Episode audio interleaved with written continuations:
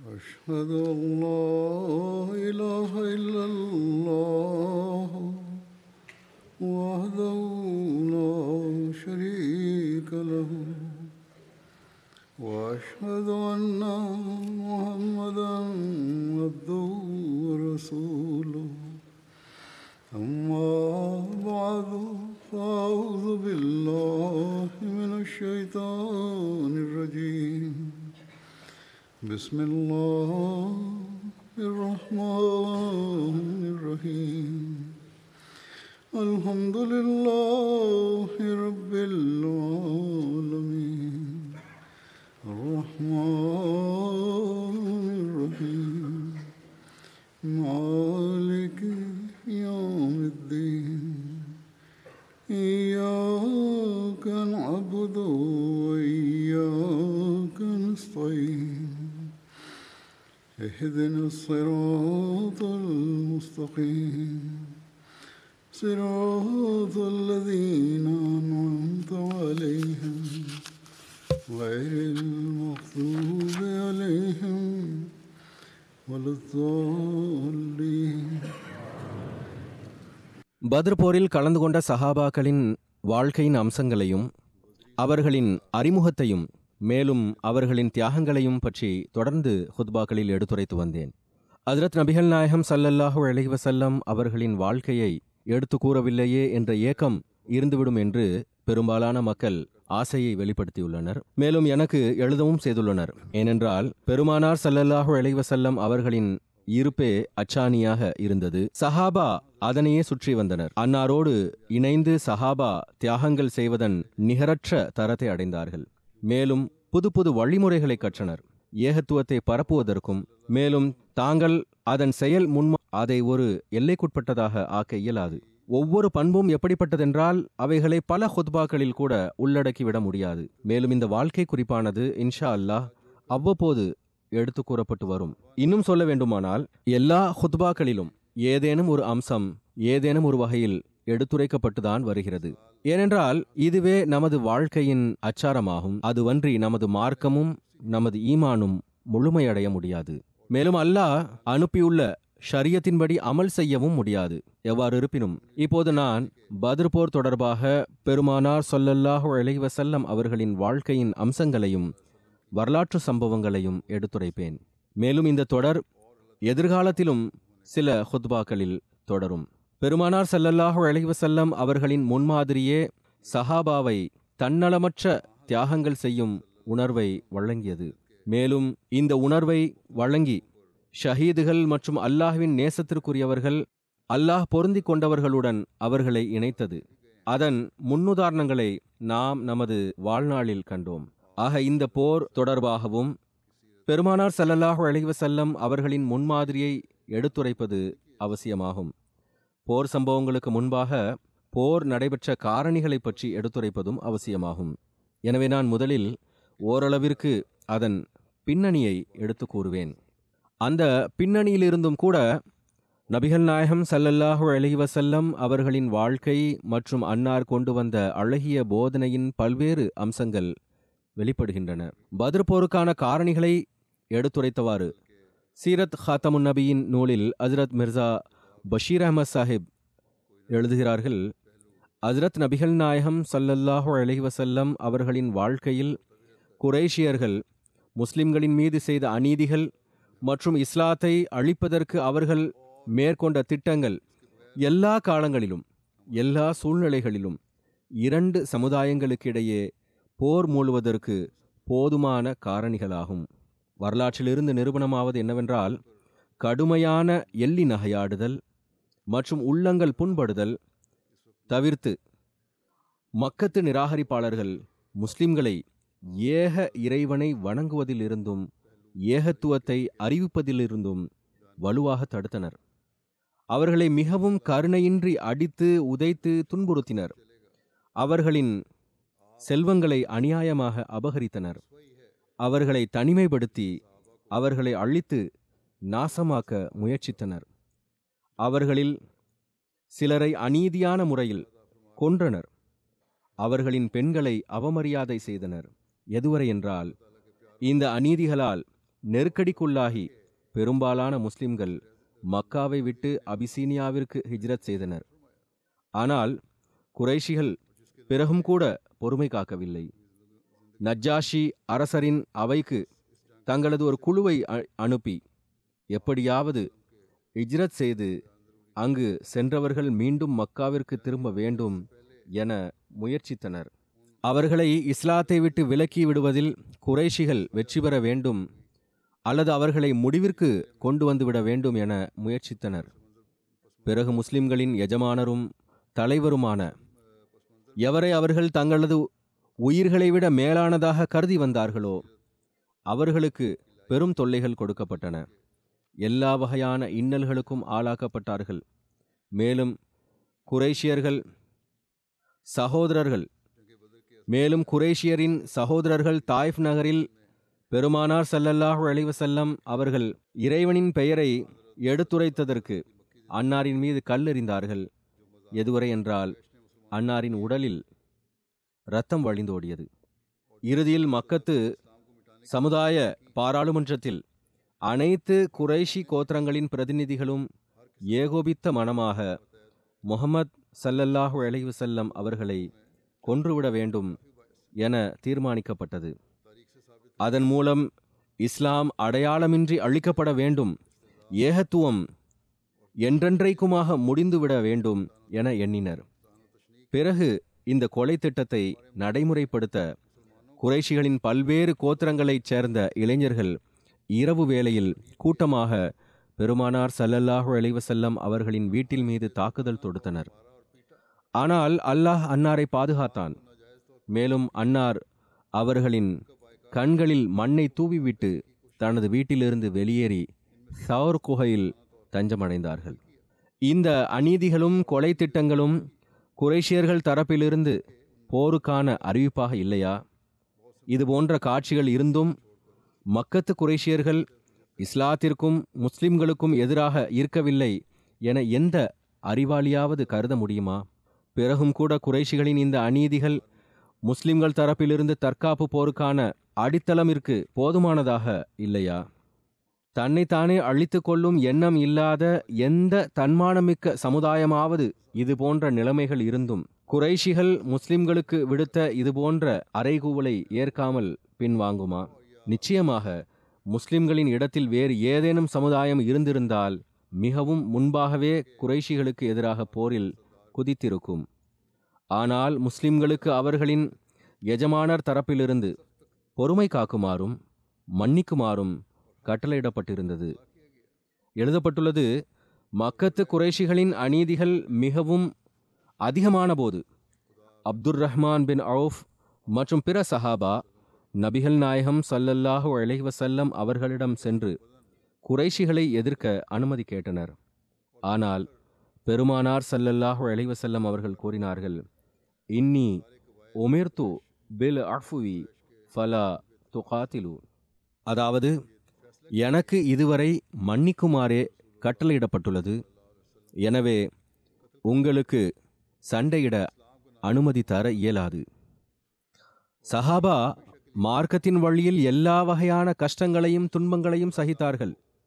ஆனால் பொறுமையை கைவிடவில்லை. எதுவரை என்றால் குறைஷியர்களின் அநீதிகள் குறைஷியர்களின் அநீதிகளின் கோப்பையானது நிரம்பி வழிய ஆரம்பித்தது. மேலும் அகிலத்தின் இறைவனின் பார்வையில் அவர்களின் அத்தாட்சி பூர்த்தியானதற்கான காலம் முடிந்துவிட்டது. அப்போது இறைவன் தனது அடியானிடம் இப்போது நீ ஊரை விட்டு வெளியேறுவாயாக. இப்போது விவகாரம் மன்னித்தலை விட்டுவிட்டு எல்லையை கடந்து விட்டது அநீதியாளன் பிடிக்கப்பட வேண்டிய நேரம் வந்துவிட்டது என்று கூறினான். ஆக பெருமானார் சல்லல்லாஹு அலைஹி செல்லம் அவர்களின் இந்த ஹிஜ்ரத் குறைஷியர்களுக்கு கெடு கொடுப்பதற்கான அடையாளமாக இருந்தது. இதில் இறைவன்புறமிருந்து போர் அறிவிப்பிற்கான ஒரு மறைமுகமான சைகையாக இருந்தது. அதை முஸ்லிம்களும் நிராகரிப்பாளர்களும் புரிந்திருந்தனர். காபத்துல்லாவிற்கு அருகில் குறைஷியர்களின் ஆலோசனை செய்யும் இடமான தாருன் நத்வாவில் ஆலோசனையின் போது பெருமானார் சல்லல்லாஹு அலைஹி அவர்களை மக்காவை விட்டு வெளியேற்றிவிட வேண்டும் என்று ஒருவர் ஆலோசனை கூறியபோது முகம்மது சல்லல்லாஹு அலைஹி அவர்கள் ஒருவேளை மக்காவை விட்டு வெளியேறிவிட்டால் பிறகு முஸ்லிம்கள் நமது அறைகூவலை ஏற்று நமக்கெதிராக மைதானத்தில் இறங்குவார்கள் என்ற காரணத்தினால் குறைஷிகளின் தலைவர்கள் அந்த ஆலோசனையை ரத்து செய்தனர். மதீனாவின் அன்சார்களுக்கு முன்பும் கூட இரண்டாவது அக்பா பையத்தின் போதும் நபி சல்லல்லாஹு அலைஹி அவர்களின் ஹிஜ்ரத் பற்றிய கேள்வி எழுந்தபோது இதன் பொருள் என்னவென்றால் நாம் அனைத்து அரபுகளுக்கு எதிராகவும் போருக்கு ஆயத்தமாக வேண்டும் என்பதாகும் என உடனடியாக கூறினர். அஜரத் நபிகள் நாயகம் சல்லல்லாஹு அலைஹி வஸல்லம் அவர்கள் மக்காவை விட்டு வெளியேறியதும் அன்னார் மக்கத்து வீதிகளை ஏக்கம் நிறைந்த பார்வை கொண்டு பார்த்து கூறினார்கள். மக்காவே ஊர்களிலெல்லாம் நீ எனக்கு மிகவும் பிடித்ததாவாய். ஆனால் உன் ஊர்வாசிகள் என்னை இங்கு இருக்க விடவில்லை அப்போது ஹசரத் அபூ பக்கர் ரதியல்லாஹு அன்ஹு அவர்களும் இதையே கூறினார்கள். அதாவது இவர்கள் இறைவனின் தூதரை அவருடைய சொந்த மண்ணை விட்டு வெளியேற்றினர். இப்போது இவர்கள் நிச்சயம் அழிவார்கள். சுருக்கம் என்னவென்றால் பெருமானார் செல்லல்லாஹு அலைஹி அவர்கள் மக்காவில் இருந்தது வரை எல்லா வகையான அநீதிகளையும் சகித்து கொண்டார்கள். ஆனால் குரேஷியர்களுக்கு எதிராக வாளேந்தவில்லை. குரேஷியர்களுக்கு எதிராக நடவடிக்கை எடுப்பதற்கு முன்பாக அல்லாஹ்வின் நடைமுறைக்கு ஏற்ப அவர்கள் மீது அத்தாட்சி பூர்த்தி அடைவது அவசியமானதாக இருந்தது. அதற்கு கால அவகாசம் தேவைப்பட்டது. இரண்டாவதாக இறைவனின் நாட்டம் என்னவாக இருந்ததென்றால் இதற்கு பிறகும் அமைதியாக இருப்பது தற்கொலைக்கு சமம் அது எந்த அறிவுடையவரின் பார்வையிலும் சிறந்த செயல் இல்லை என்கின்ற அளவுக்கு முஸ்லிம்கள் மன்னித்தல் மற்றும் பொறுமையின் முன்னுதாரணத்தை காட்ட வேண்டும் என்பதாகும். மூன்றாவது மக்காவில் குறைஷிகளின் ஒரு வகையான குடியரசு ஆட்சி இருந்தது. பெருமானார் ஸல்லல்லாஹு அலைவசல்லம் அவர்கள் அந்த குடிமக்களில் ஒரு குடிமகனாக இருந்தார்கள். அவ்வாறு இருக்கும்போது அரசியல் ரீதியிலான நல்ல எதிர்பார்ப்பு என்னவென்றால் அன்னார் மக்காவில் இருக்கும் வரை அந்த ஆட்சிக்கு கண்ணியமளிக்க வேண்டும். தன்னால் ஏதேனும் அமைதியை குலைக்கும் செயல் நடந்துவிடக்கூடாது மன்னிக்கும் வரம்புகளை கடக்கும்போது அங்கிருந்து ஹிஜ்ரத் செய்துவிட வேண்டும். நான்காவது எதுவரை பெருமானார் ஸல்லல்லாஹு அலைஹி வஸல்லம் அவர்களின் சமுதாயம் தனது செயல்களின் காரணமாக இறைவனின் பார்வையில் தண்டனைக்கு தகுதியானதாக ஆகாதோ அவர்களை அழிப்பதற்கான காலம் வரவில்லையோ? அதுவரை அன்னார் அங்கிருந்து அங்கிருப்பது அவசியமானதாக இருந்தது. அந்த நேரம் வரும்போது அன்னார் அங்கிருந்து ஹிஜ்ரத் செய்துவிட வேண்டும். ஏனென்றால் அல்லாஹ்வின் நடைமுறை என்னவென்றால் நபி எதுவரை தனது சமுதாயத்திடம் இருப்பாரோ அவர்களின் மீது அழிக்கும் தண்டனை வருவதில்லை. அவர்களை அழிப்பதற்கான தண்டனை வர இருந்தால் நபிக்கு அங்கிருந்து சென்று விடுமாறு கட்டளையிடப்படும். இந்த காரணங்களின் அடிப்படையில் பெருமானார் சல்லல்லாஹு அலைஹி செல்லம் அவர்களின் ஹிஜ்ரத் தன்னகத்தே குறிப்பான சைகைகளை கொண்டிருந்தது. ஆனால் வருத்தம் என்னவென்றால் அநீதி இழைக்கக்கூடிய சமுதாயமானது அதை அறியவில்லை. அநீதியில் முன்னேறிக்கொண்டே சென்றது. அவ்வாறில்லாமல் அப்போதும் குரேஷியர்கள் விலகியிருந்தால் மார்க்க விவகாரங்களில் நிர்பந்தத்தை விட்டுவிட்டிருந்தால் முஸ்லிம்களை அமைதியாக வாழ விட்டிருந்தால் இறைவன் கருணை காட்டுபவர்களிலெல்லாம் அதிக கருணை காட்டுபவனாவான். அவனது தூதரும் கூட அகில உலகிற்கும் அருட்கொடையாக இருந்தார்கள். நிச்சயமாக அவர்கள் மன்னிக்கப்பட்டிருப்பார்கள். அரபு நாட்டினரும் அந்த ரத்தம் சிந்திய காட்சியை கண்டிருக்க தேவை இருந்திருக்காது ஆனால் நியதியில் எழுதப்பட்டிருந்தது பூர்த்தியாக வேண்டியிருந்தது. பெருமானார் சல்லல்லாஹு செல்லம் அவர்களின் ஹிஜ்ரத் குறைஷிகளின் எதிர்ப்பில் எண்ணெய் ஊற்றுவதாய் அமைந்தது. அவர்கள் முன்பை விட அதிகமான வேகத்துடன் இஸ்லாத்தை அழிக்க முற்பட்டார்கள். பெருமானார் சல்லல்லாஹு செல்லம் அவர்கள் மக்காவை விட்டு தப்பிவிட்டார்கள் என்பதை தெரிந்த குறைஷிகள் அப்போது அங்கிருந்த ஏழை மற்றும் பலகீனமான முஸ்லிம்களின் மீது அநீதி இழைப்பதோடு முதலாவதாக ரசூல் ஸல்லல்லாஹு அலைவசல்லம் அவர்களை பின்தொடரும் பணியை செய்தார்கள். மக்காவின் மூலை முடுக்குகளிலும் அன்னாரை தேடினர். குறிப்பாக சவுர் குகை வாசல் வரை வந்தடைந்தனர். ஆனால் அன்னாருக்கு அல்லாஹ் உதவினான். இலக்கை அடைந்தும் தோல்வி அடைந்து திரும்பச் செல்லும் விதத்தில் குரேஷியர்களின் கண்களில் திரையிட்டான். தேடுவதில் அவநம்பிக்கை அடைந்ததும் எவர் முஹம்மத் சல்லல்லாஹு அலைஹி அவர்களை உயிருடனோ பிணமாகவோ பிடித்து கொண்டு வருவாரோ அவருக்கு நூறு ஒட்டகங்கள் பரிசாக கொடுக்கப்படும் என பொது அறிவிப்பு செய்தனர். நூறு ஒட்டகங்கள் இன்றைய நாட்களின் மதிப்பின் அடிப்படையில் ஏறக்குறைய இருபதாயிரம் ரூபாயாகும். இது மிர்சா பஷீர் அஹமத் சாஹிப் எழுதிய காலத்தின் மதிப்பாகும். அதாவது ஆயிரத்தி தொள்ளாயிரத்தி முப்பத்தி ஒன்னில் கூறியதாகும். இன்று இதன் மதிப்பு கோடியாகும். கோடிக்கணக்கான ரூபாய் பேராசை. இந்த பரிசை பெறும் பேராசையில் பல்வேறு கோத்திரங்களின் பல இளைஞர்கள் அஸ்ரத் நபிகள் நாயகம் சல்லல்லாஹு இளைவசல்லம் அவர்களை தேடி நாலாபுறமும் சென்றனர். அந்த பரிசு அறிவிப்பின் விளைவாகவே சுராகா பின் மாலிக்கும் பின்தொடர்ந்தான். ஆனால் அந்த திட்டத்திலும் குறைஷிகளுக்கு தோல்வி முகமே காண நேரிட்டது. சிந்தித்து பார்த்தால் ஏதேனும் ஒரு சமுதாயத்தின் தலைவருக்கு இன்னொரு சமுதாயம் பரிசுத் தொகை நிர்ணயிப்பதே இரு சமுதாயங்களுக்கிடையே போர் முழுவதற்கு போதுமான காரணமாகும். இவ்வாறு ஹஸ்ரத் நபிகள் நாயகம் சல்லல்லாஹு இளைவு செல்லம் அவர்கள் மக்காவை விட்டு மதீனா ஹிஜ்ரத் செய்து சென்றதும் குறைஷியர்கள் மதீனாவின் தலைவர் அப்துல்லா பின் அபி மற்றும் அவனது கூட்டாளிகளுக்கு மிரட்டல் விடுத்து கடிதம் ஒன்றை எழுதினர். அவர்கள் எழுதியதாவது நீங்கள் எங்களிடமிருந்து வந்தவருக்கு அடைக்கலம் வழங்கியுள்ளீர்கள். அல்லாஹ்வின் மீது ஆணையிட்டு கூறுகிறோம் அவரோடு போரிடுங்கள் அல்லது அவரை நாட்டை விட்டு வெளியேற்றுங்கள் அல்லது நாங்கள் அனைவரும் ஒன்று சேர்ந்து உங்கள் மீது தாக்குதல் தொடுப்போம். மேலும் உங்களின் போர் வீரர்களை கொல்லுவோம். உங்களுடைய பெண்களை எங்களுக்கு சொந்தமாக்கிக் கொள்வோம். எப்போது? இந்த கடிதமானது அப்துல்லா பின் உபை மற்றும் அவனது சிலை வணங்கி கூட்டாளிகளுக்கு கிடைத்ததும் நபி சொல்லல்லாஹு இளைவசல்லம் அவர்களுடன் போர் செய்வதற்கு ஒன்று கூடினர். அன்னாருக்கு இந்த விஷயம் தெரிய வந்ததும் அன்னார் அவர்களை சந்தித்து அவர்களிடம் குறைஷிகள் உங்களுக்கு வழங்கியுள்ள மிரட்டலானது பெரிய மிரட்டல் என நீங்கள் கருதுகிறீர்கள்.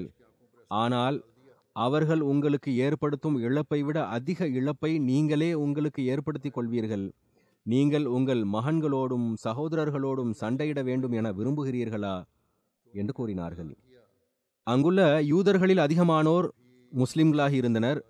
பெருமானார் செல்லல்லாஹு அலைஹி அவர்களின் பேச்சை கேட்ட யூதர்கள் விட்டுவிட்டு இங்கும் அங்கும் கலைந்து சென்று விட்டனர். இவ்வாறு மக்கத்து குறைஷியர்கள் அரபு கோத்தரங்களுக்கு சுற்றுப்பயணம் மேற்கொண்டு முஸ்லிம்களுக்கு எதிராக அவர்களை தூண்டத் தொடங்கினர். இது தொடர்பாக ஹசரத் மிர்சா பஷீர் அஹமத் சாஹிப் சீரத் ஹாத்தமுன் நபியினில் எழுதுகிறார்கள் இத்தோடு நிறுத்தி கொள்ளவில்லை. அவுஸ் மற்றும் ஹஸ்ரஜ் கோத்திரத்தினர் முஸ்லிம்களுக்கு அடைக்கலம் கொடுப்பதிலிருந்து விலகவில்லை என்பதை கண்டு இஸ்லாம் மதினாவில் வேரூன்றிவிடக் கூடாது என கருதி குறைஷியர்கள் பிற அரபு கோத்திரங்களிடம் சென்று அவர்களை முஸ்லிம்களுக்கு எதிராக தூண்டத் தொடங்கினர்.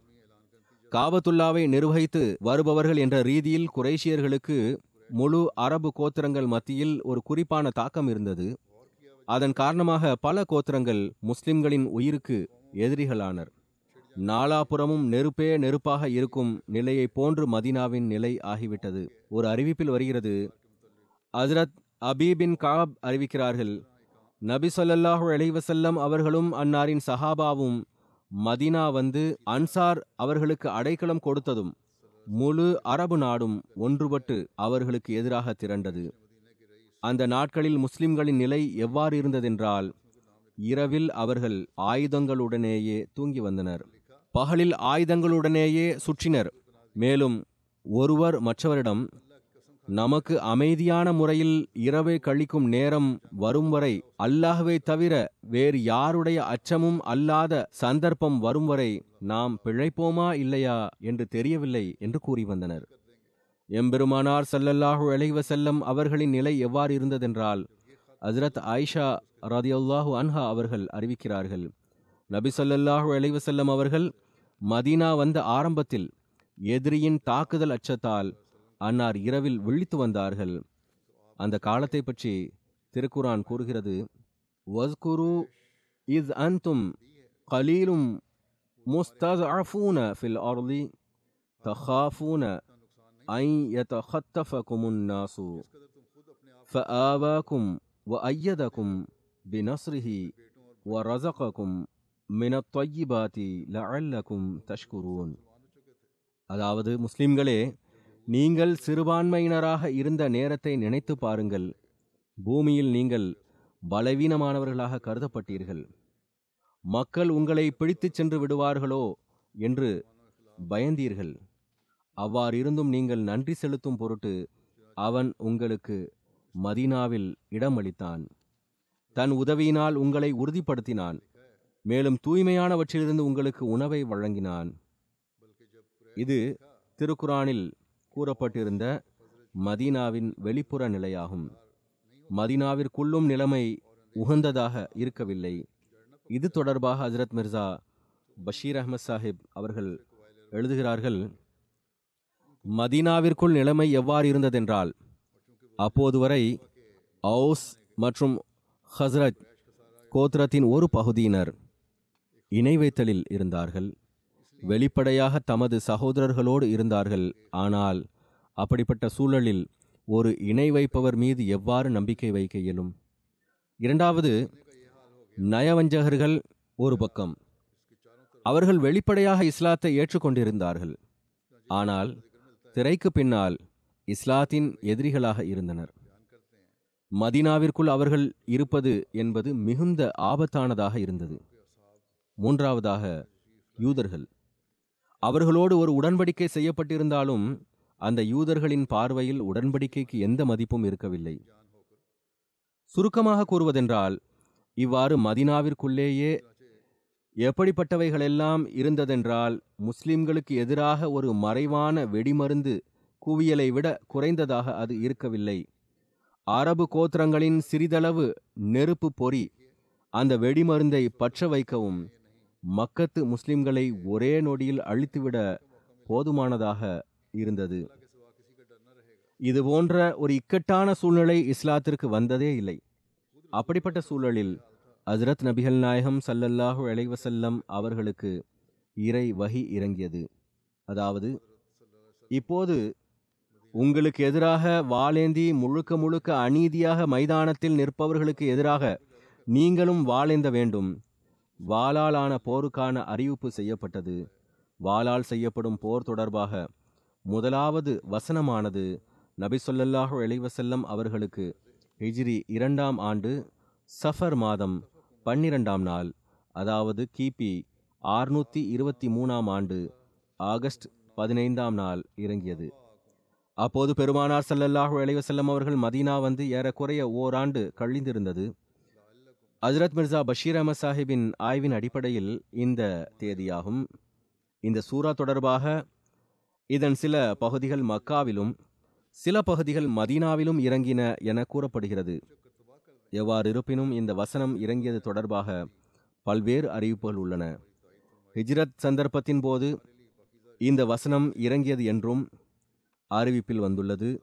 ஏனென்றால் மதீனா வந்த சிறிது காலத்திற்கு பிறகே நபிசல்லல்லாஹு அலைவசல்லம் அவர்கள் மதீனாவிற்கு அக்கம்பக்கம் குறைஷி குழுக்களை தடுத்து நிறுத்துவதற்கும் பிற பாதுகாப்பு நடவடிக்கைகளுக்கும் ஆயுதங்களுடன் குழுக்களை அனுப்ப ஆரம்பித்தார்கள்.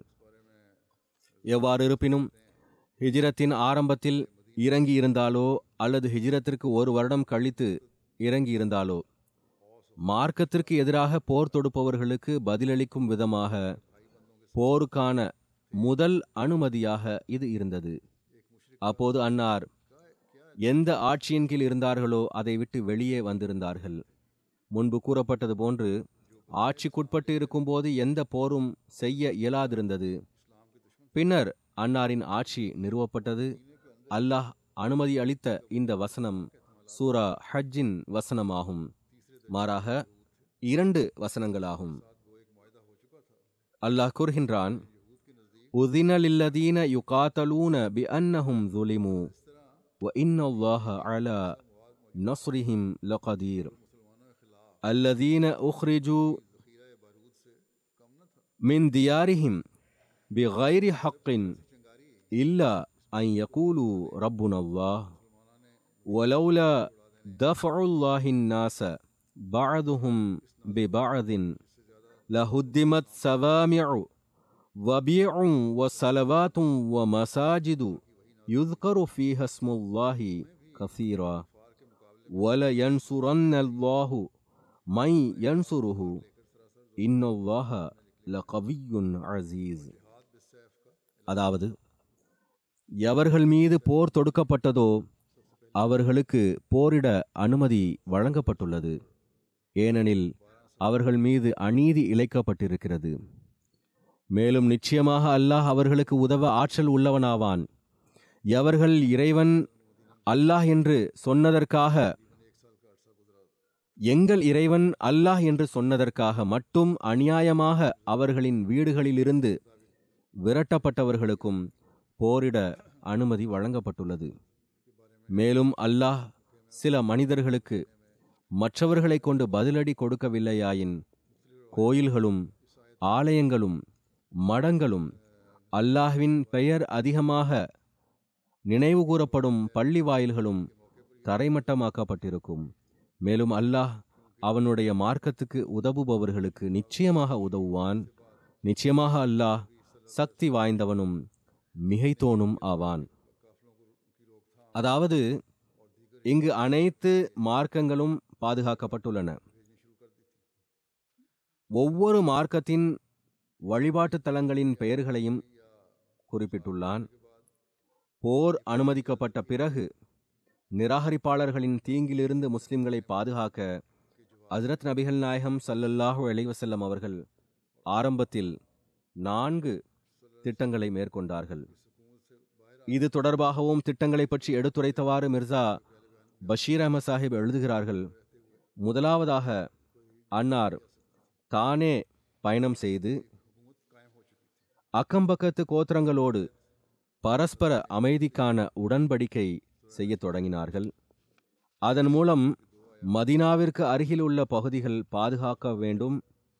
இந்த விவகாரத்தில் ஹஜ்ரத் நபிகள் நாயகம் சல்லல்லாஹு விளைவு செல்லும் அவர்கள் குறிப்பாக குறைஷியர்களுக்கு சிரியா செல்லும் வழியில் உள்ள அக்கம்பக்கத்து கோத்திரங்களை கவனத்தில் கொண்டார்கள்.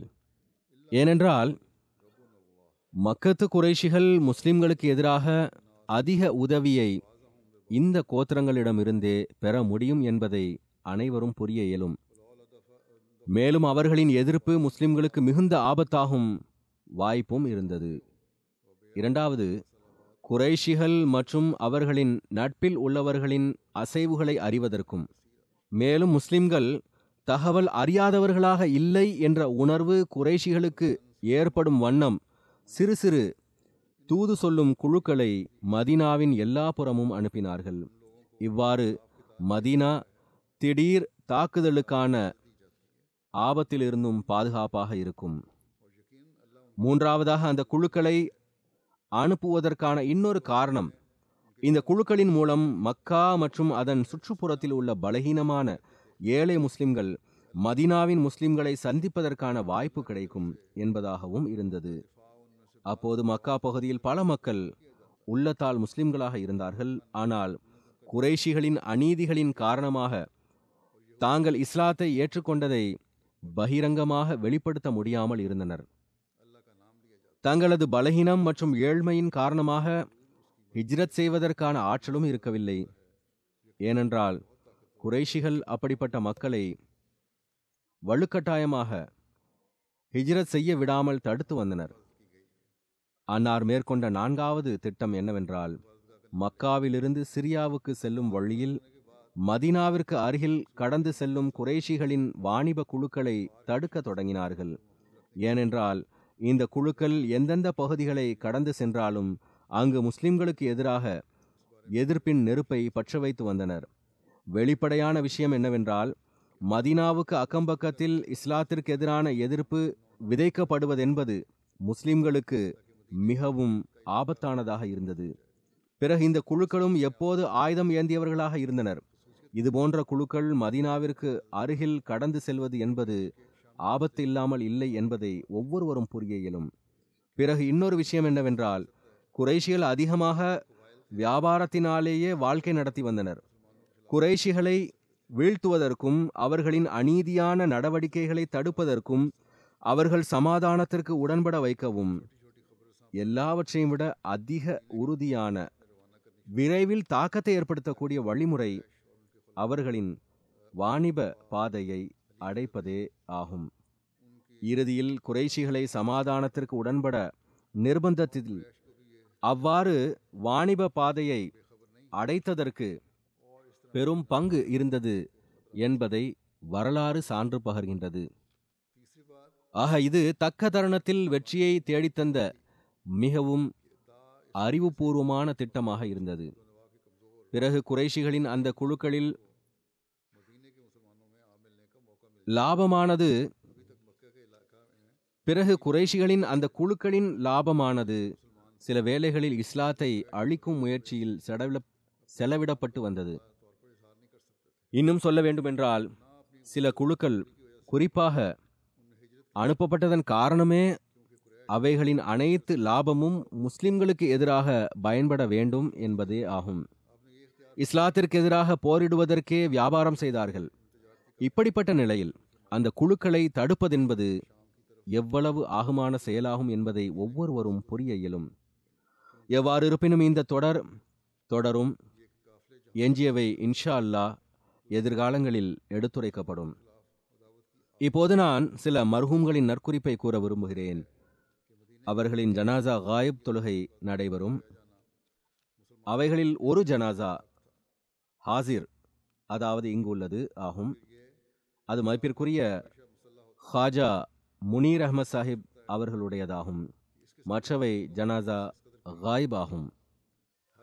ஹாஜா முனீர் அஹமத் இல்லை ஹாஜா முனிருத்தீன் கமர் சாஹிப் ஆகும் ஹாஜா முனிருத்தீன் கமர் சாஹிப் இங்கேயே யூகேவில் இருந்து வந்தார்கள் இருபத்தி ஏழு மே அன்று எண்பத்தி ஆறு வயதில் இறைவனடி சேர்ந்தார்கள் இன்னா லில்லாஹி வ இன்னா இலைஹி ராஜிஊன் அன்னார் ஹசரத் மசீஹமோத் அலஹிஸ்ஸலாம் அவர்களின் சஹாபி ஹசரத் மியா ஹைருத்தீன் ஷெஹ்வானி சாஹிப் ரதியுல்லாஹ் அன்ஹு அவர்களின் மகன் வழி பேரனாவார்கள்.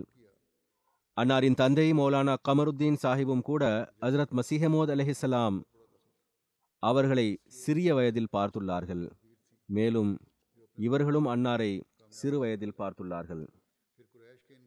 மிகவும் குழந்தை பருவத்தில் எவ்வாறு இருப்பினும் மௌலவி கமருத்தீன் சாஹிப் மஜ்லிஸ் குத்தாமுல் அஹமதியாவின் முதல் தலைமையக சதராவார்கள் அதாவது இவரது தந்தை. இந்தியா பாகிஸ்தான் பிரிவினையின் போது பாகிஸ்தான் ஷிஃப்ட் ஆனார்கள். பிறகு ஹாஜா முனிருத்தீன் சாஹிப் சிறிது காலத்திற்கு ஆப்பிரிக்காவின் தன்சானியாவிற்கு சென்றார்கள். ரபுவாவிலும் அன்னாருக்கு பல்வேறு பொறுப்புகளில் ஜமாத்திற்கு தொண்டாற்றும் நல்வாய்ப்பு கிடைத்தது. பிறகு இவர்கள் ஆயிரத்தி தொள்ளாயிரத்தி அறுபத்தி ஆறில் தனது குடும்பத்தோடு யூகே வந்துவிட்டார்கள். இங்கு மஸ்ஜித் ஃபசலுக்கு அருகில்தான் அவர்கள் வசிப்பிடம் இருந்தது.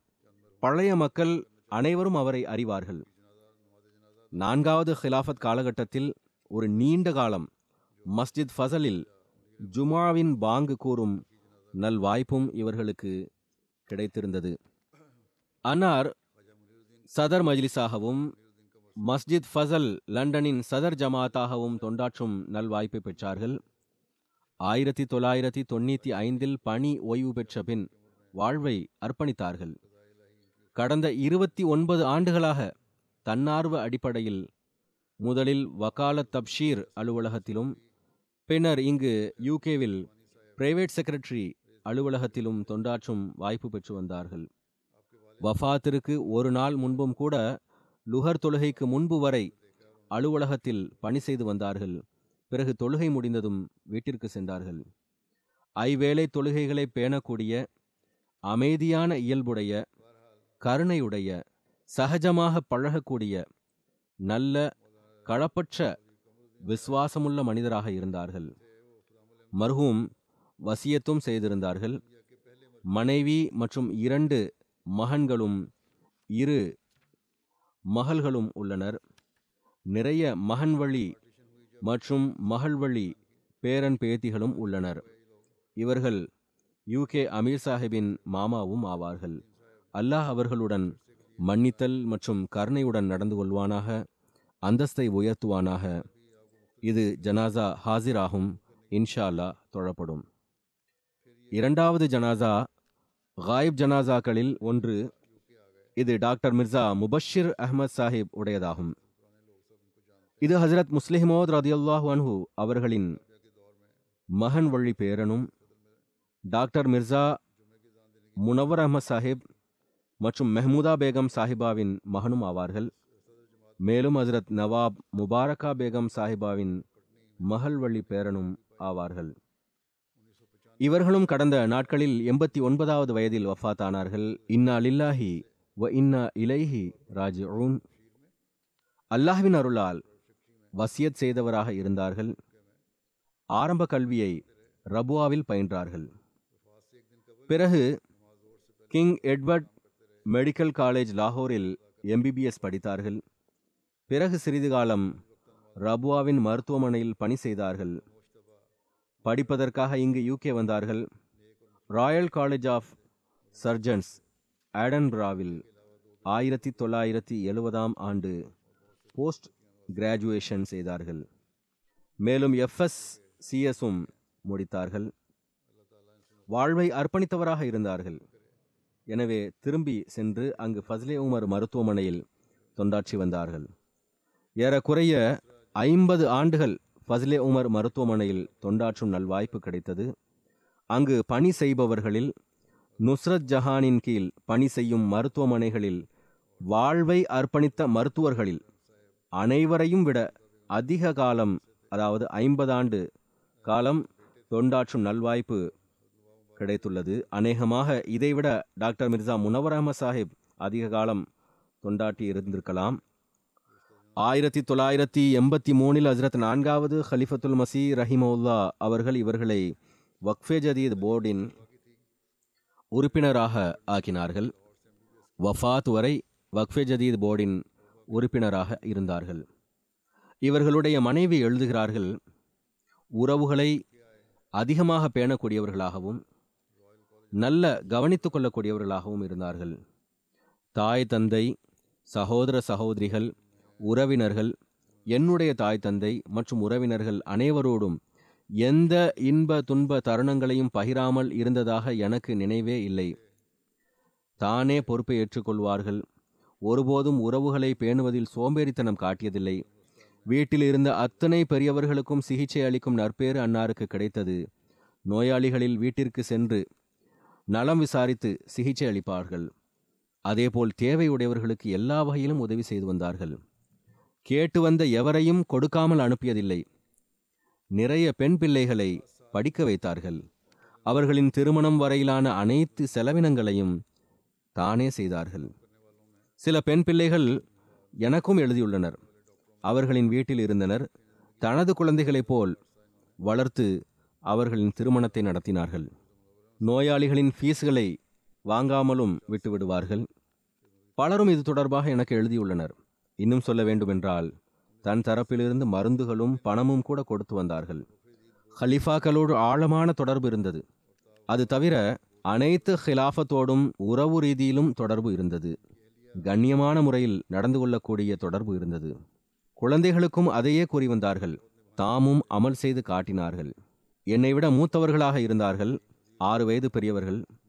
ஆனால் எப்போதும் மிகுந்த கண்ணியத்துடன் நடந்து கொள்வார்கள். ஹிலாஃபத்திற்கு பிறகும் ஹிலாஃபத்திற்கு முன்பு நான் நாசிர் ஆலாவாக இருந்தபோதும் சரி கண்ணியமாக நடந்தார்கள். அவர்களின் மனைவி எழுதுகிறார்கள் அஜரத் நான்காவது ஹலிஃபத்துல் மசி ரஹிமஹுல்லா அவர்கள் இறுதியாக நோய்வாய்ப்பட்டிருந்தபோது டாக்டர் முபஷிரை உடனடியாக அனுப்புமாறு ஃபோன் வந்தது. இந்த செய்தியை கேட்டதும் இரவோடு இரவாக கிளம்பி விட்டார்கள் உசூர் அவர்களின் வஃபாத் வரை அங்கே இருந்தார்கள். ஹஜ்ரத் நான்காவது ஹலிஃபத்துல் மசி அவர்கள் மதிப்பிற்குரிய ஆசிஃபா பேகம் சாஹிபாவின் வஃபாத்தின் போது கூறினார்கள் முபஷிர் என்னை லிஃப்ட்டுக்கு அருகில் அழைக்க வந்தபோது நான் முபஷிரை பார்த்த உடனேயே மனைவி வஃபாத்தாகிவிட்டார்கள் என புரிந்து கொண்டேன். ஏனென்றால் அவர்களின் உடல்நிலை சரியில்லாமல் இருக்குமென்றால் பிறகு முபஷிர் அவர்களை ஒருபோதும் தனியாக விடமாட்டார் என்பது எனக்கு தெரியும். அதிரத் நான்காவது ஹலிஃபத்துல் மசி அவர்கள் நோயிற்றிருந்த போதும் கூட சிகிச்சைக்காக யூகே வந்து போய் இருந்தார்கள் அதிரத் நான்காவது ஹலிஃபத்துல் மசி அவர்களும் கூட தனது நோய்வாய்ப்பட்ட காலத்தில் அவர் ஆட்சிய தொண்டை பற்றி கூறியுள்ளார்கள். அவர்களுடைய மனைவி எழுதுகிறார்கள் ஒரு முறை அன்னாரை பற்றி தவறான புகார் செய்யப்பட்டது. அதை விசாரிப்பதற்காக கமிட்டி போடப்பட்டது. அப்போதும் அன்னார் காலத்தின் ஹலிஃபாவிற்கும் ஜமாத் அமைப்பிற்கும் கண்ணியமளித்தார்கள் எந்த விதமான தகாத வார்த்தைகளையும் கூறவோ செயலை செய்யவோ இல்லை. கமிட்டி பிறகு முழுவதுமாக விசாரித்த அன்னாரை அந்த விவகாரத்தில் குற்றமற்றவர் என கூறியது. அன்னாரின் மகன் எழுதியுள்ளார்கள் சென்னியூட் மற்றும் அதற்கு அக்கம்பக்கத்தில் உள்ள பகுதிகளிலிருந்து சில எதிரிகளும் கூட மறைந்து வீட்டிற்கு வந்து சிகிச்சை பெற்றுள்ளார்கள். ஏராளமான அகமதி அல்லாதவர்கள் அன்னாரிடம் சிகிச்சை பெற்றார்கள். நானும் அறிவேன். அந்த பகுதியின் எண்ணற்ற மக்களுக்கு அன்னார் சிகிச்சை செய்தார்கள். அதன் காரணமாக ரபுவா பற்றியும் மருத்துவமனை பற்றியும் அந்த பகுதியில் நல்ல அறிமுகம் இருந்தது. அதிரத் மசீஹமோத் அலை இஸ்லாம் அவர்கள் இறுதியாக நோய்வாய்ப்பட்டிருந்த போது மருந்து உண்பதற்காக எந்த கரண்டியை பயன்படுத்தினார்களோ அது ஒரு சிறிய டீஸ்பூன் ஆகும். அதை அம்மாஜான் ரதியல்லா அல்லா தல்லான்ஹா அவர்கள் அதிரத் உம்மே நாசிர் அவர்களிடத்தில் எந்த மகன் டாக்டராக ஆவாரோ அவருக்கு கொடுத்து விடுங்கள் என கூறி கொடுத்தார்கள். இவ்வாறு அந்த ஸ்பூன் அன்னாரின் தந்தை மிர்சா முனவர் அஹ்மத் சாஹிபிற்கு கிடைத்தது. அதன் பின்னர் அன்னாரிடத்தில் இருந்தது. சில வேளைகளில் டாக்டர் முபஷீர் சாஹிப் பறக்கத்திற்காக தனது நோயாளிகளுக்கும் கூட அந்த ஸ்பூனால் மருந்து கொடுப்பார்கள். அன்னாரின் வஃபாத்தின் போது பல்வேறு மட்டத்தினரும் வந்திருந்தனர். ஆனால் பெரும்பான்மை ஏழை மக்களே வந்திருந்தார்கள். அவர்கள் மியா சாஹிப் எங்கள் மீது பேருபகாரம் செய்துள்ளார்கள் என்று மீண்டும் மீண்டும் கூறினார்கள். சிலருக்கு சிகிச்சை அளித்தார்கள் சிலரை வேறு வகையில் கவனித்து வந்தார்கள். பல்வேறு பகுதிகளின் நில உரிமையாளர்கள் அவர்களின் வீட்டு பெண்கள் சகோதரிகள் போன்றோர் சிகிச்சைக்காக வருவார்கள். அவர்கள் கூறியது எங்களை நல்ல முறையில் கவனிப்பார்கள். இவர்கள் அனைவரும் அகமதி அல்லாதவர்கள். எங்களை விட்டு தந்தையின் நிழல் போய்விட்டதே என்று அழுதனர். நமது மருத்துவமனையின் பணியாளர்கள் பெரும்பாலார் எழுதியுள்ளது நமது மருத்துவமனை அனாதையாகிவிட்டது என்றுள்ளனர். மிகுந்த துன்பத்தை வெளிப்படுத்தியுள்ளார்கள் அனைவரும். எவ்வாறு இருப்பினும் ஒவ்வொருவரோடும் உறவை பேணி வந்தார்கள். ஏழைகளை கவனித்தார்கள். மரணித்தவரின் ஜனாசா செல்லும்போது அவர் புகழப்பட்டால் அவருக்கு ஸ்வர்க்கம் விதிக்கப்படுகிறது என்று நபிசல்லாஹ் ஸல்லல்லாஹு அவர்கள் கூறியுள்ளார்கள். அல்லாஹ் இவர்களையும் அதற்கு வாரிசாக்குவானாக. டாக்டர் மிர்சா சுல்தான் அஹமத் சாஹிப் கூறுகிறார்கள் எனது அறிவில் ஜமாத்தில் அதிகம் பணியாற்றிய மருத்துவர் என்ற பெருமை இவர்களுக்குரியதாகும் அதை நான் முன்பே கூறிவிட்டேன். மேலும் எழுதுகிறார்கள் எந்த காலத்தில் அன்னார் பணியை தொடங்கினார்களோ அப்போது எந்த கம்பவுண்டர்களும் அல்லது உதவியாளர்களும் இருக்கவில்லை. தானே தாழ்பாடிடுவார்கள் திறப்பார்கள் நோயாளியை அழைப்பார்கள் பிற பணிகளையும் தானே செய்ய வேண்டியிருந்தது. தனியாகவே ஆபரேஷன் தியேட்டரையும் மேனேஜ் செய்ய வேண்டியிருந்தது. அனஸ்தீசியா கொடுப்பவரும் எவரும் இருக்கவில்லை. அதையும் தாமாகவே செய்ய வேண்டியிருந்தது. பிறகு மெதுமெதுவாக பணியாளர்களுக்கு பயிற்சி அளித்தார்கள். அதற்கு மருத்துவமனை பெயர் மிகவும் பிரபலியமானது. இன்ஃபெக்ஷன் ரேஷியோ கூட தனியார் மருத்துவமனைகளை விட மிக குறைவாக இருந்தது. பெரும்பாலான நோயாளிகள் சிகிச்சைக்கு பிறகு குணமடைந்து மருத்துவமனையிலிருந்து திரும்பினர். எவ்வாறு இருப்பினும் நோயாளிகளுடன் அதுவும் அகமதி அல்லாத நோயாளிகளுடன் அவர்களின் நடத்தை இவ்வாறு இருந்ததை அவர் பார்த்துள்ளார்கள். நானும் தனிப்பட்ட முறையில் அறிவேன். மிகவும் கண்ணியம் அளிப்பவர். அரசாங்க மருத்துவமனையில் மருத்துவராக உள்ள டாக்டர் முனீர் முபஷீர் சாஹிப் கூறுகிறார்கள் டாக்டர் சாஹிப்பின் மருத்துவ தொண்டானது ஒரு நீண்ட தொடராகும். அது ரபுவாவிற்கு மட்டுமின்றி அக்கம்பக்கத்தில் உள்ள அனைத்து பகுதிகளிலும் பரவி இருந்தது. கூறுகிறார்கள் நான் பணி செய்ததெல்லாம் ரபுவாவிற்கு அக்கம்பக்கத்தில்தான் இவர்கள் அரசாங்க மருத்துவமனையில் ரபுவாவின் சிறிய மருத்துவமனைகளில் பணியாற்றி இருந்தார்கள் கூறுகிறார்கள் எல்லா கிராமம் மற்றும் எல்லா நகரத்தின் பெரும்பாலான மக்கள் டாக்டர் சாஹிப்பை ஒப்புக்கொண்டிருந்தார்கள். நான் கூறியது போன்று இதன் காரணமாகவே எண்ணற்ற அகமதி அல்லாதவர்கள் அன்னாரின் வஃபாத்தின் போது இரங்கலுக்காக வந்திருந்தனர். டாக்டர் நூரி சாஹிப் எழுதுகிறார்கள் ரபுவாவில் தனியாக இருந்த ஒரு வயது முதிர்ந்த நோயாளி டாக்டர் முபஷிர் சாஹிப்பின் புகைப்படத்தை தனது அறையில் மாட்டி வைத்திருந்தார்கள். டாக்டர் நூரி சாஹிப் அவர்கள் பார்க்க சென்றிருந்தார்கள். மிகுந்த கண்ணியம் மற்றும் புகழ்தலுக்கு பிறகு அந்த நோயாளி கூறினார் டாக்டர் முபஷிர் என் வீட்டிற்கு அடிக்கடி வருவார்கள். என்னை நலம் விசாரிப்பார்கள். அல்லாஹ் அன்னாருக்கு நீண்ட ஆயுளை வழங்குவானாக. இது டாக்டர் சாஹிப் உயிருடன் இருக்கும்போது நடந்ததாகும். அவர்களின் சிறப்புகள் தொண்டுகள் மற்றும் நோயாளிகளின் உணர்வுகள் அடங்கிய கடிதங்கள் எந்த அளவுக்கு வருகின்றன என்றால் எனக்கு அதை கூறுவதென்பது சாத்தியமில்லாததாகும். நான் கூறியது போன்று ஹிலாஃபத்துடனும் அசாதாரணமான விசுவாசத்தின் தொடர்பு இருந்தது. அல்லாஹ் அன்னாரை அதிகமதிகமாக மன்னிப்பானாக கருணையுடன் நடந்து கொள்வானாக. மேலும் அல்லாஹ் தனது நெருக்கத்திற்குரியவர்களுக்கு அருகில் இடமளிப்பானாக. மூன்றாவது ஜனாசா அதாவது இரண்டாவது ஜனாசா காயிப் இஸ்லாமாபாத்தைச் சேர்ந்த சையத் மெஹமூத் அஹ்மத் சாஹிப் அவர்களின் துணைவியார் மைப்பிற்குரிய செய்யிதா அமத்துல் பாசித் சாஹிபா உடையதாகும். கடந்த நாட்களில் அன்னார் வஃபாத்தானார்கள் இன்னா லில்லாஹி வ இன்னா இலைஹி ராஜ் இவர்கள் டாக்டர் அப்துஸ் சத்தார் ஷாஹ் சாஹிபின் மகன் வழி பேத்தியாவார்கள். மேலும் மைப்பிற்குரிய சையத் அப்துல் ரசாக் ஷாஹ் சாஹிபின் மகளாவார்கள். ஆவார்கள் உம்மே தாஹிர் ரதியல்லாஹு அன்ஹாவின் சகோதரியின் மகளாவார்கள்.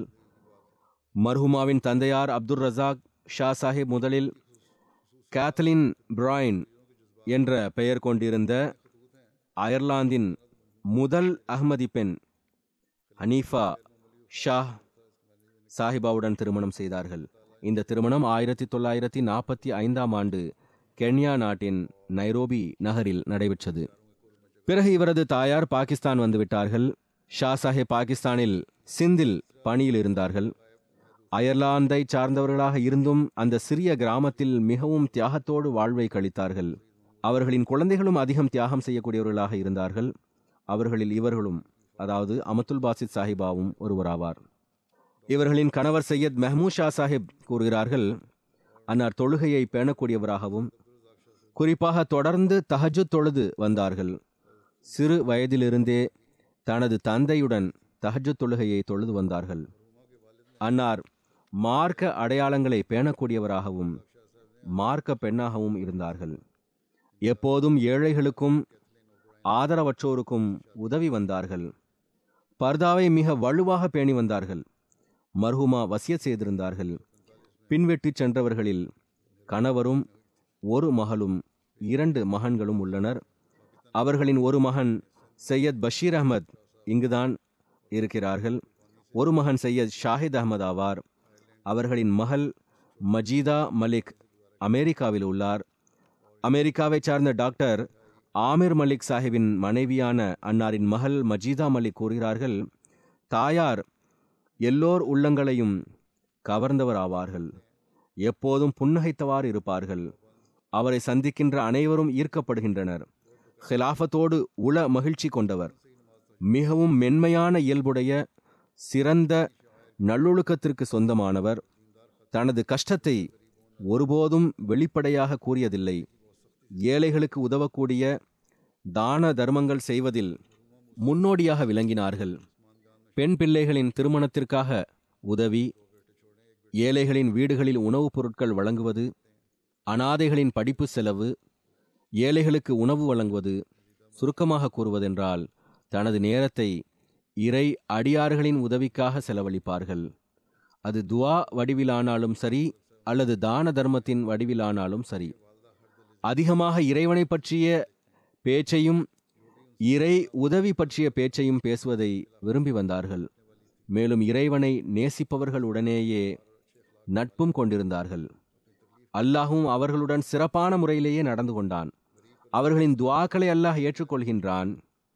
பல துவாக்கள் ஏற்றுக்கொள்ளப்பட்ட போது அது தொடர்பாக முதலிலேயே அவர்களுக்கு தெரியப்படுத்தியும் வந்தான்.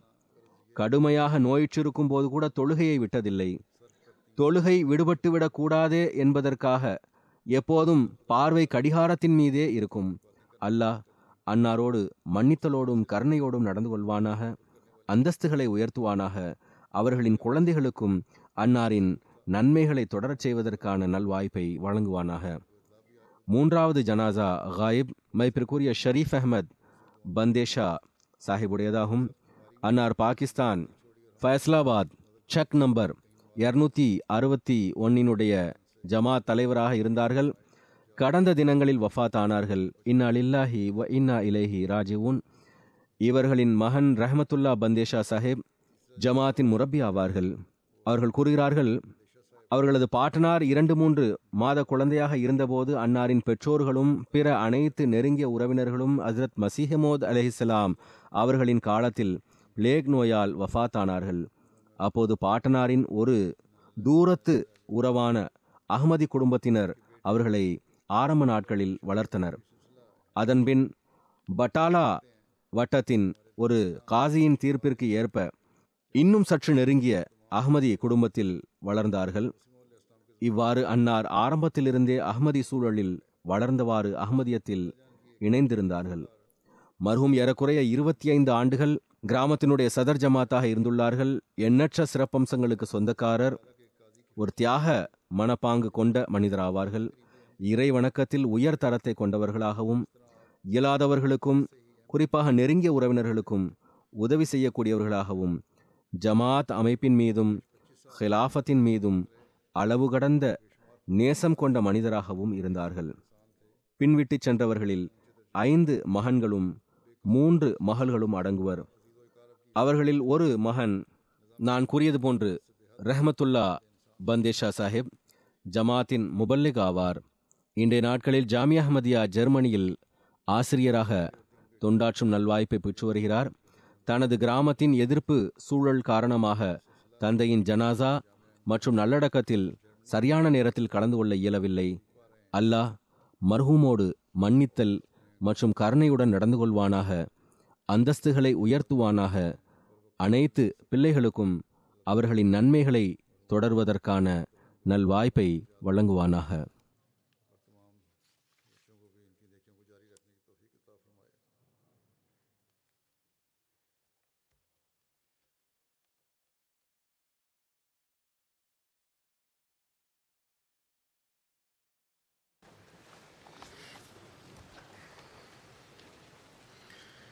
الحمد لله الحمد لله نحمده ونستعينه ونستغفره ونؤمن به ونتوكل عليه. ونعوذ بالله من شرور أنفسنا ومن سيئات أعمالنا. من يهده الله فلا مضل له ومن يضلل فلا هادي له. ونشهد أن لا إله إلا الله ونشهد أن محمدا عبده ورسوله. عباد الله رحمكم الله إن الله يأمر بالعدل والإحسان وإيتاء ذي القربى وينهى عن الفحشاء والمنكر والبغي يعظكم لعلكم تذكرون. اذكروا الله يذكركم وادعوه يستجب لكم. ولذكر الله أكبر